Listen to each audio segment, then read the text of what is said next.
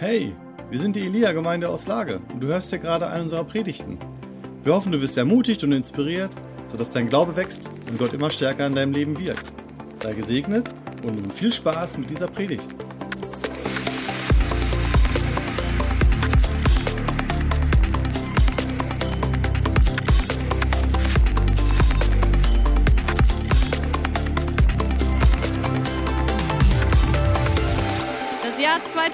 2021 hat angefangen und ich muss echt sagen, ich bin froh, dass 2020 zu Ende gegangen ist.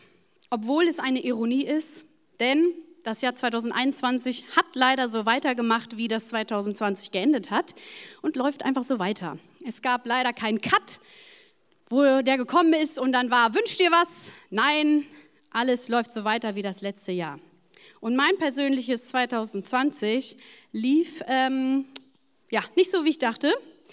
Es gab ganz schön viel Frustpotenzial für mich und ich denke, ich spreche da auch aus eurem Herzen für euch wahrscheinlich auch. Frust.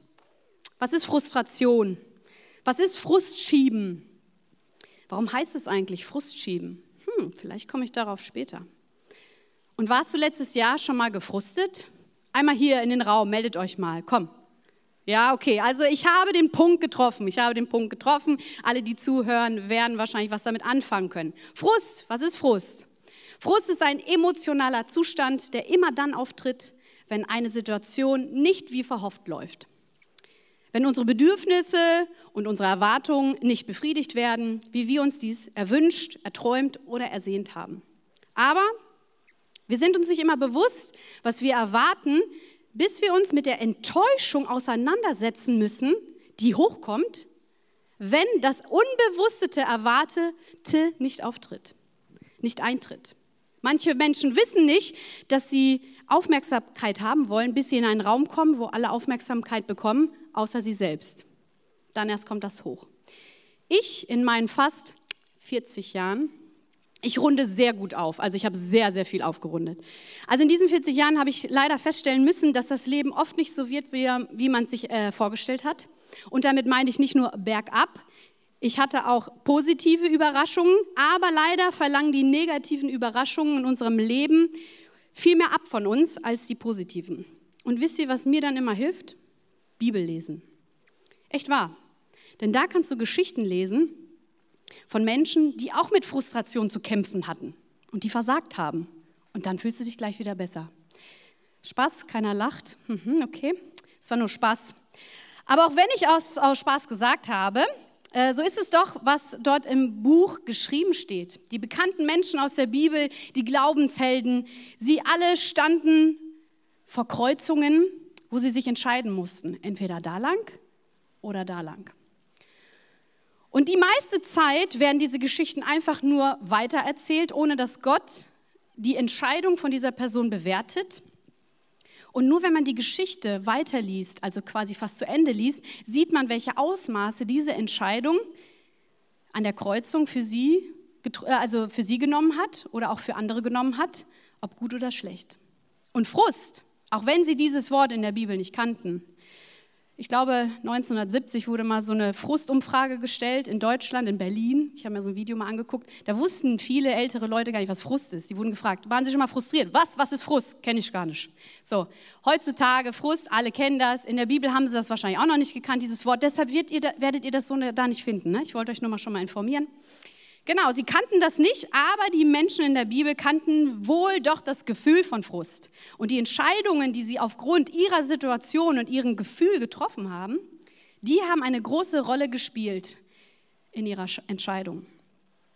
Das kann man an einer Illustration verdeutlichen, auch genannt der Dominoeffekt, Video ab.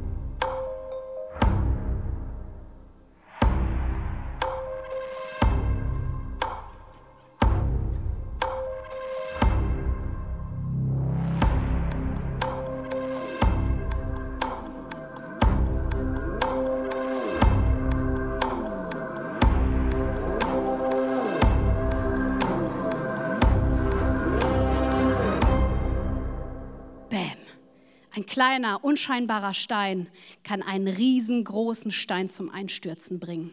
Das ist physikalisch möglich. Und hier kann man der Aussage, wir schieben Frust eine tiefere Bedeutung verleihen. Ich zeige es euch einmal vor. Ich habe hier auch so ein Parcours aufgebaut. Wir schieben Frust. Ich schiebe Frust. Ich schiebe etwas an. Ich möchte euch sagen, wie wir auf Frustration in der Regel reagieren. Wir reagieren enttäuscht, verärgert, aggressiv, manchmal auch verbittert, demotiviert, deprimiert oder gar depressiv. Manchmal lassen wir andere unsere Enttäuschung spüren und lassen unseren Frust und den damit verbundenen Ärger an ihnen aus. Und damit schieben wir, wie diese Steine gerade, Frust. Wir schieben mit unserem Frust andere an. Und dazu, wie könnte es anders sein, gibt es Beispiele aus der Bibel. Nehmen wir einmal Sarah, die jahrelang unfruchtbar war. Sie war so frustriert über ihren Zustand, dass sie eine Entscheidung traf, nämlich ihre Sklavin Hagar Abraham als Nebenfrau zu geben. Diese aus Frust geleitete Entscheidung hat für das ganze Volk Israel bis heute noch seine Auswirkungen. Und der Frust hielt an, weil diese Sklavin ein Kind bekam und somit sichtbar wurde, dass wirklich Sarah die Unfruchtbare ist und nicht Abraham. In ihrer ganzen Verbitterung und Wut jagte Sarah die Sklavin Hagar in die Wüste. Oder Jona, ne? wir kennen Jona und den Wal. Jona, der hat Frust geschoben, aber so richtig. Der war so gefrustet, dass er unschuldige Menschen fast mit in den Tod gerissen hätte, dort auf dem Schiff. Dann demütigt er sich doch noch und dann tut er, was Gott ihm aufgetragen hat als Prophet, denn das war er, das war sein Auftrag. Aber am Ende ist er wieder gefrustet, wegen einer Pflanze, die ihm keinen Schatten mehr gespendet hat. Und ich finde, diese Pflanze zeigt seine Verbitterung im Herzen. Ein ganzes Volk tut Buße, wendet sich Gott zu und er schiebt Frust. Eigentlich wäre das ein Jubeltag für ihn gewesen und er schiebt Frust, weil diese Pflanze ihm keinen Schatten mehr spendet. Und später hören wir nichts mehr von Jona. Und ich glaube, das liegt daran, dass er an der Frustkreuzung falsch abgebogen ist. Oder Jakob. Ich kann mir gut vorstellen, dass er etwas gefrustet war, als er nach seiner Hochzeitsnacht aufwacht und Lea vorfindet und nicht seine geliebte Rahel. Oder Jungs, wie wird es euch dabei gehen? Schlecht, würde ich mal sagen, ein bisschen Frust. Und dann liefern sich diese beiden Frauen, diese Schwestern, das, Frau, äh, das Kinderkriegen Frustduell ihres Lebens. Einfach nur legendär, müsst ihr mal nachlesen. Oder Mose ist auch so ein Kandidat für Frust. 40 Jahre lang wandert er mit dem Volk durch die Wüste, das nur am Meckern ist und sich beschwert und nicht mal dankbar dafür ist, dass sie aus der Sklaverei befreit worden sind. Und sie hatten immer alles eigentlich, was sie brauchten. Er hatte viel Frustpotenzial. Oder David, der zum König gesalbt wurde und jahrelang verfolgt wurde, der hat auch alle Möglichkeiten gehabt, um gefrustet zu sein. Und zu guter Letzt, Lass mich dich an Josef erinnern, um an dieser arme Typ, dieser arme Junge. Der hatte allen Grund zur Frustration. Also, das Leben kann unfair sein und in dem Punkt ist die Bibel wie auch sonst ganz ehrlich. Denn es heißt in Jakobus 1, Vers 2, Seht es, seht es, als einen ganz besonderen Grund zur Freude an, wenn ihr Prüfungen verschiedenster Art durchmachen müsst. Andere Übersetzungen sagen hier schwierige Situationen, Anfechtungen, wenn dein Glaube auf die Probe gestellt wird, dann seht es als Grund zur Freude an. Seht es als einen ganz besonderen Grund zur Freude an, wenn ihr Prüfungen verschiedenster Art durchmachen müsst. Und, könnt ihr das hören? Nee, ich kann auch nichts hören, weil das kein Vers ist, wo man Halleluja schreit, oder? Genau, auch wie in diesem Vers steht, dass es ein ein besonderer Grund zur Freude ist, wird bei diesem Vers nicht Halleluja geschrien. Das ist eher so ein Halleluja, Halleluja. Das ist eher so ein Halleluja, wenn man gefrustet ist. Aber Dr. Alban aus den 90ern, ne? Wolli, kannst du mitsingen? Sing Halleluja, sing it, sing Halleluja, sing it. Also, ja genau, Wolli hätte mitgemacht. Das ist Dr. Alban, der hätte zu diesem Vers Sing Halleluja, der hätte das so gemacht und der hätte es auf den Punkt gebracht. Dieser Vers sagt, seht es als einen ganz besonderen Grund zur Freude, Woohoo! wenn ihr Prüfungen verschiedenster Art durchmachen müsst. Ja, das Leben entwickelt sich manchmal nicht wie gedacht. Wir begegnen Herausforderungen, Schwierigkeiten, Probleme oder wir stecken in einer Situation, die ein anderer Mensch in unserem Leben verursacht hat und er hat ähm, äh, ja, Probleme produziert in unserem Leben. Wir können das Leben nicht kontrollieren. Wir sind vielen Dingen quasi ausgesetzt, wie zum Beispiel das Wetter oder jetzt kommt einer, die Politik, die Wirtschaft und den freien Willen meiner Mitmenschen und etc. Also soll ich dir was fürs Leben mitgeben? Das Einzige, was im Leben vorher, vorhersehbar ist, ist seine Unvorhersehbarkeit. Soll ich es noch einmal wiederholen? Das Einzige, was im Leben vorhersehbar ist, ist seine Unvorhersehbarkeit. Wir müssen lernen, wie wir mit den Dingen umgehen, die wir einfach nicht haben kommen sehen. Das ist nämlich etwas, was sehr wohl in unserer Kontrolle liegt. Und ich bin zum Entschluss gekommen, dass Frust sogar einen Vorteil hat. Wenn man ihn kennt und wenn man ihn erkennt, dann ist Frust in sich selbst noch nichts Schlimmes. Ich denke, Gott gebraucht unseren vorhandene, unsere vorhandene Frustration in unserem Leben, um uns aufzuzeigen, dass wir etwas überdenken müssen. Das ist wie eine Warnlampe, die aufleuchtet, um uns anzuzeigen, dass etwas nicht stimmt. Weil Frust in sich selber ist noch nichts Schlimmes. Aber wenn, die, wenn wir die Warnlampe, wenn wir die Warnlampe ignorieren und einfach auf diesem Frustrationsweg bleiben, hat das verheerende Folgen. Zum Beispiel in deinem Auto. Wenn da eine rote Warnlampe angeht, äh, da im Bildschirm, ich weiß gar nicht, wie das heißt, egal, und du die ignorierst, äh, dann passiert was. Aber wenn du sie dir anguckst und sagst, oh, okay, ich muss Motoröl nachgießen, dann bist du dankbar dafür, dann kannst du das Motoröl nachkippen und dann machst du dein Auto nicht Schrott, richtig? Ich habe schon mal so ein paar Warnlampen übersehen im Auto. Jetzt nicht unser aktuelles Auto, weil sonst hätten wir das nämlich nicht mehr. Aber in meiner Jugendzeit, als ich mich noch nicht so mit Autos auskannte, da habe ich ein Auto kaputt gefahren, weil ich da nicht drauf geachtet habe. So ist das. Und so ist das mit Frust auch. Also die Funktion von Frust ist es, dich aufzuwecken und dich wach zu rütteln. Und bei den meisten Menschen geschieht das erst, wenn es schwierig wird. Denn erst da zeigt sich, wie es in den Versen weiter in Jakobus 1 heißt, in Vers 3. Da heißt es, ihr wisst doch, wenn euer Glaube erprobt wird und sich bewährt, bringt das Standhaftigkeit hervor. Und durch die Standhaftigkeit soll das Gute, das in eurem Leben begonnen hat, zur Vollendung kommen. Dann werdet ihr vollkommen und makellos sein und es wird euch an nichts fehlen. Hammer, oder? Ah, da freuen wir uns drauf. Ich will an einer Person aus, ich will an einer Person aus der Bibel aufzeigen, bei dem das Leben auch alles andere geworden ist als erwartet und der durch echte harte schwierige Zeiten gegangen ist, aber an bestimmten Kreuzungen richtig abgebogen ist, richtig abgebogen ist. Davon gibt es nämlich auch viele Beispiele in der Bibel. Es gibt nicht nur Negativbeispiele, aber die Negativbeispiele sind immer so toll, weil dann fühlen wir uns selber ein bisschen gut. Okay, aber jetzt zu einem Kerl, der immer richtig abgebogen ist. Es ist Josef. Er ist das Lieblingskind seines Vaters, was ja eigentlich tolle Voraussetzungen hat für ein privilegiertes Leben. Ähm, und genau, er hätte ein privilegiertes Leben gehabt, wären da nicht seine Halbbrüder gewesen.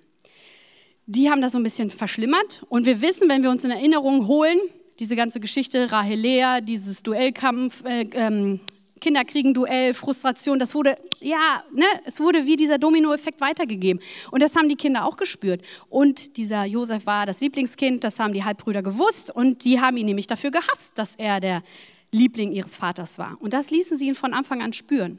Es heißt da in der Bibel, dass sie kein freundliches Wort mehr mit ihm redeten. Da musst du dir mal reinziehen. Deine Brüder reden kein einziges freundliches Wort mit dir rufen dir vielleicht noch eher Schimpfwörter zu. Ich meine, das steht jetzt nicht in der Bibel, aber so können wir uns das ausmalen. Also ich würde mal sagen, dass er gehänselt wurde, ausgelacht, geärgert, schlecht gemacht wurde von seinen Brüdern. Er war sogar, es war sogar so, dass Josef nur mit seinen Halbbrüdern von den Sklavinnen zusammen die Schafe oder die Ziegen hüten konnte oder durfte oder das so gemacht hat, aber nicht mit den Söhnen von Lea. Also eigentlich die, die nicht aus Sklaverei kamen. Und seine Mutter zu diesem Zeitpunkt, die war leider auch schon tot. Also er hatte nicht wirklich Freunde oder Leute, die an seiner Seite waren. Und ich glaube, das allein reicht schon für viele von uns, um frustriert zu sein, oder? Nickt mal hier ein bisschen. Ja, sehr gut. Dann setzt Josef aber selber noch einen drauf. So richtig schön. Er gibt ihnen noch mehr Grund, ihn zu hassen. Und zwar, wie macht er das? Indem er ihnen zwei Träume erzählt, die er bekommen hatte, wo sich alle vor ihm verneigen in diesem Traum. Die zwei Träume waren so offensichtlich, dass alle sie sofort auslegen konnten. Die brauchten da keinen Traumdeuter. Die waren sofort offensichtlich, die wurden in dem Moment ausgelegt. Und Josef würde herrschen und seine Brüder und seine Eltern würden sich vor ihm verneigen. So, allen Grund zum Hass. Und um das Ganze abzukürzen, Josef sollte eines Tages zu seinen Brüdern gehen, weil der Vater wissen wollte, was sie so trieben. Und als Jesuf, äh, als Jesu, Jesu, Je, Jesuf, als Josef, als Josef bei seinen Brüdern ankam, die kilometerweit entfernt die Schafe und Ziegen weideten, fassten sie sich einen Plan und wollten ihn umbringen und es wie ein Unfall aussehen lassen. Aber sie hatten dann eine andere Idee und verkauften ihn an Händler, an einen Händler als Sklaven, die auf dem Weg nach Ägypten waren. Ihrem Vater erzählten sie, dass er wohl von einem Raubtier angegriffen worden sind. Also sie haben es doch noch wie ein Unfall aussehen lassen, nur nicht, dass sie ihn gekillt haben. In Ägypten angekommen, wurde er von Potiphar, einem Minister des Pharaos, als Sklave gekauft und er wurde der persönliche Diener von ihm. Und ich finde das alleine schon eine krasse Situation für Josef. Er war damals 17 Jahre alt und sein ganzes Leben wurde er von seinem Vater als Liebling behandelt. Von seinem Vater auf jeden Fall, von seinen Brüdern nicht so. Und er hat die tollsten Sachen bekommen. Ne? Wir wissen von dem Umhang und solche Sachen, von seinem schönen Gewand. Und jetzt ist er in einem fremden Land, an einem fremden Ort, bei einem fremden Mann und muss als Sklave, als Diener arbeiten. Und er hatte keine Aussicht, dass das sich jemals ändern würde. Aber er machte das Beste draus und Gott war somit bei ihm und segnete alles, was er tat. Als sein Leben auch als Sklave in Ägypten wieder besser lief, machte sein Leben wieder eine negative Kehrtwende. Weil die Frau von Potiphar was von ihm wollte, was er ihr nicht geben wollte und was auch falsch gewesen wäre. Alle, die Geschichte wissen, wissen, worüber ich rede. Genau. Und ich finde, dieser eine Satz von ihm zeigt, dass er an der einen Frustkreuzung nicht den Weg des Frustes weitergegangen ist, sondern den Weg des Vertrauens auf Gott. Er sagte zu der Frau, wie könnte ich so etwas tun? Es wäre eine große Sünde gegen Gott.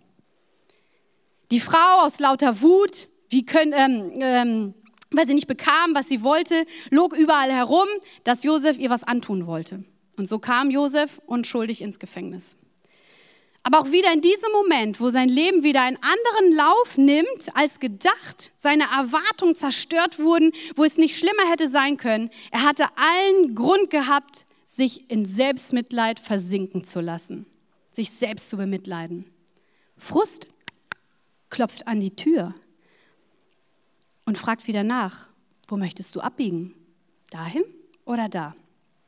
Er bleibt weiterhin auf dem Weg des Vertrauens, dass Gott alles in der Hand hält und er nicht, ihn nicht verlassen hat. Und Gott segnet ihn. Man darf dabei nicht vergessen, dass sich seine Situation im Gefängnis nicht verändert. Er ist trotzdem noch immer ein Gefangener. Er bleibt weiterhin auf dem Weg des Vertrauens zu Gott. Gott segnet ihn, aber der Segen sah nicht so aus, dass er gleich rausgekommen ist. Das muss uns klar sein. Auch wenn wir in einer schwierigen Situation sind, wenn alles um uns herum dunkel erscheint und wir auf dem richtigen Weg äh, sind und Gott vertrauen, das heißt nicht, dass die Situation sich dann gleich in Luft auf, auflöst und dass die Sonne scheint. Nein, das wird es manchmal nicht tun. Damit will ich euch sagen, auch wenn ihr euch richtig entscheidet und der Frustration keinen Raum mehr gibt, heißt das nicht automatisch, dass deine Situation oder dein Leben sich ändert. Aber was sich verändert, das ist dein Herz. Und das ist, worauf es ankommt. Und ich habe noch etwas anderes für mich herausgefunden. Frust zu haben bedeutet nicht gleich, dass man im falschen Ort ist oder in der gleich falschen Zeit ist oder dass man gleich aus dem Willen Gottes ist. Wir können an Josef sehen, dass der Weg sehr wohl der Weg gewesen ist, den Gott mit ihm gegangen ist. Gott gab ihm einen Traum, aber Josef wusste nicht, wie er dahin kommt. So ein Weg wie Josef zu seinem Traum möchte, glaube ich, auch keiner haben, oder? So ein Traum ist Hammer, cool, ne? alle werden sich mal von mir verneigen. Aber was diesen Traum zur Erfüllung brachte, da hätte sich keiner freiwillig für gemeldet. Und wieder kann man an einem Satz an Josef im Gefängnis erkennen, dass er nicht verbittert, sondern weiterhin sein Herz bewahrt und seine jetzige Situation akzeptiert hat. und hat das Beste draus gemacht. Denn zwei Gefangene kommen nämlich in, ins Gefängnis und sie haben Träume und äh, Josef deutet ihnen die, äh, die Träume mit den Anfangsworten, nur Gott kann Träume deuten. Er weist darauf hin, nicht er ist derjenige, der hier alles in der Hand hält, es ist Gott und auf den verlässt er sich. Und das Gleiche sagt er auch, als er nach zwei Jahren, also nochmal zwei Jahre drauf, nach zwei Jahren im Gefängnis endlich rauskommt. Nicht, weil seine Unschuld bewiesen wurde, was ja der Hammer wäre, sondern weil der Pharao jemanden brauchte, der seinen Traum deutete. Und so kommt es, dass am Ende durch die große Hungersnot, die Josef durch die Träume voraussagt, er der zweitmächtigste Mann von Ägypten wurde. Krass. Und dann kommt es, dass diese Brüder zu ihm kommen. Sie kommen wegen der Hungersnot, die im ganzen Land ausge, ähm, ausgebrochen ist. Sie sind gezwungen, nach Ägypten zu kommen, um Essen zu kaufen. Und was tun sie? Sie verneigen sich vor Josef und wissen nicht, dass er es ist. Da, an diesem Ort, erfüllt sich sein Traum, den er vor vielen Jahren hatte. Als, als sich Josef dann zu erkennen gibt, offenbart er sich mit den Worten und hört jetzt ganz genau zu. Ich bin euer Bruder Josef, den ihr nach Ägypten verkauft habt. Aber ihr braucht euch nicht zu fürchten. Macht euch keine Vorwürfe, dass ihr mich hierher verkauft habt. Denn Gott wollte es so. Er hat mich vorausgeschickt, um euch zu retten. Josef, er hat seine Perspektive gewechselt. Er hatte erkannt, dass Gott einen guten Plan hatte. Er hat in diesem Moment entschieden, dass der nächste Domino nicht umfällt. Hätte Josef seinen frustfreien Lauf gelassen und die Warnleuchte übersehen, wäre er wütend, verbittert und voller Hass gefüllt gewesen. Er hätte Rache geübt in diesem Moment und hätte das Leben seiner ganzen Brüder auslöschen können. Er hätte die Macht dazu gehabt und volles Recht dazu wahrscheinlich. Das tat er aber nicht. Er hat den Dominoeffekt ein Ende gesetzt. Er hatte durch die Prüfung seines Glaubens Standhaftigkeit hervorgebracht. Und das sehen wir auf diesem Bild. Er hat Standhaftigkeit hervorgebracht. Und so ein Dominoeffekt kannst du nur aufhalten, indem du selber weißt, wer du bist, wer dein Gott ist und wo du stehst. Und dann kannst du dich dagegen stellen und diesen Frust nicht weitergeben, sondern du sagst, das endet hier mit mir. Und so wurde Josef für das Volk Israels in dieser Epoche der Zeit die Rettung. Nur dadurch konnten sie überleben, sonst wären alle an der Hungersnot gestorben. Ich will euch Mut machen mit meinen abschließenden Worten. Wenn du in einer Situation steckst, die ziemlich hart für dich ist, wenn dein Leben gerade nicht so läuft, wie du es dir gewünscht hast, wenn du merkst, dass Frust hochkommt oder wenn du sogar schon länger frustriert bist und einfach keinen Ausweg mehr siehst, wenn du dich fühlst wie so ein Dominostein, der einfach fällt, weil ein anderer ihn angestoßen hat und du im Begriff bist, das Ganze durch deinen Frust weiterzugeben, dann denk an Josef. Erinnere dich an ihn und wisse, dass Gott an deiner Seite ist. Gerade jetzt in diesem Moment, in deiner Situation. Und er mit dir fühlt. Er möchte, dass du deine Perspektive veränderst und nicht nach unten schaust, sondern deinen Blick hebst und ihn anschaust. Vielleicht erkennst du nicht das ganze Bild oder wofür was Gutes, aber er sagt dir, vertrau mir. Ich kann dir aus eigener Erfahrung sagen, dass mich Gott noch nie enttäuscht hat. Egal wie viel Frust in mir aufsteigen wollte, jedes Mal half er mir, meinen Blick zu heben. Durch Mitmenschen, denen ich, mein, ja, denen ich mich anvertraut habe, durch Gemeinschaft, durch sein Wort, durch den Heiligen Geist, durchs Gebet. Er zeigte mir, dass er da ist. Ich will abschließen mit den Worten von Paulus, als er gerade auch im Gefängnis sitzt. Und er sagt im Philippa 1, Vers 19, denn ich weiß, dass mir diese Situation am Ende noch zum Guten dienen wird. Krass, oder? Denn ich weiß, dass mir diese Situation am Ende noch zum Guten dienen wird. Sie muss dir zum Guten dienen. Das ist der Weg des Vaters, weil er erhebt dich, er baut dich wieder auf und er sagt, durch diese Erprobung deines Glaubens wirst du standhaft sein und du wirst dem Dominoeffekt ein Ende setzen. Denn ich weiß, dass mir diese Situation am Ende doch zum Guten dienen wird. Mit diesem Bewusstsein will ich dich in die Woche entlassen und ich will dir sagen, halte stand, sei standfest und vertraue darauf, dass Gott an deiner Seite ist. Bis bald, ich habe euch lieb. Wir hoffen, du hast diese Predigt genossen und bist jetzt neu motiviert. Wenn du mehr über uns erfahren möchtest und Hunger nach mehr hast, dann komm doch einfach bei uns vorbei und erlebe es live. Ich hoffe, wir sehen uns. Mehr Infos über uns findest du unter elia-lippe.de.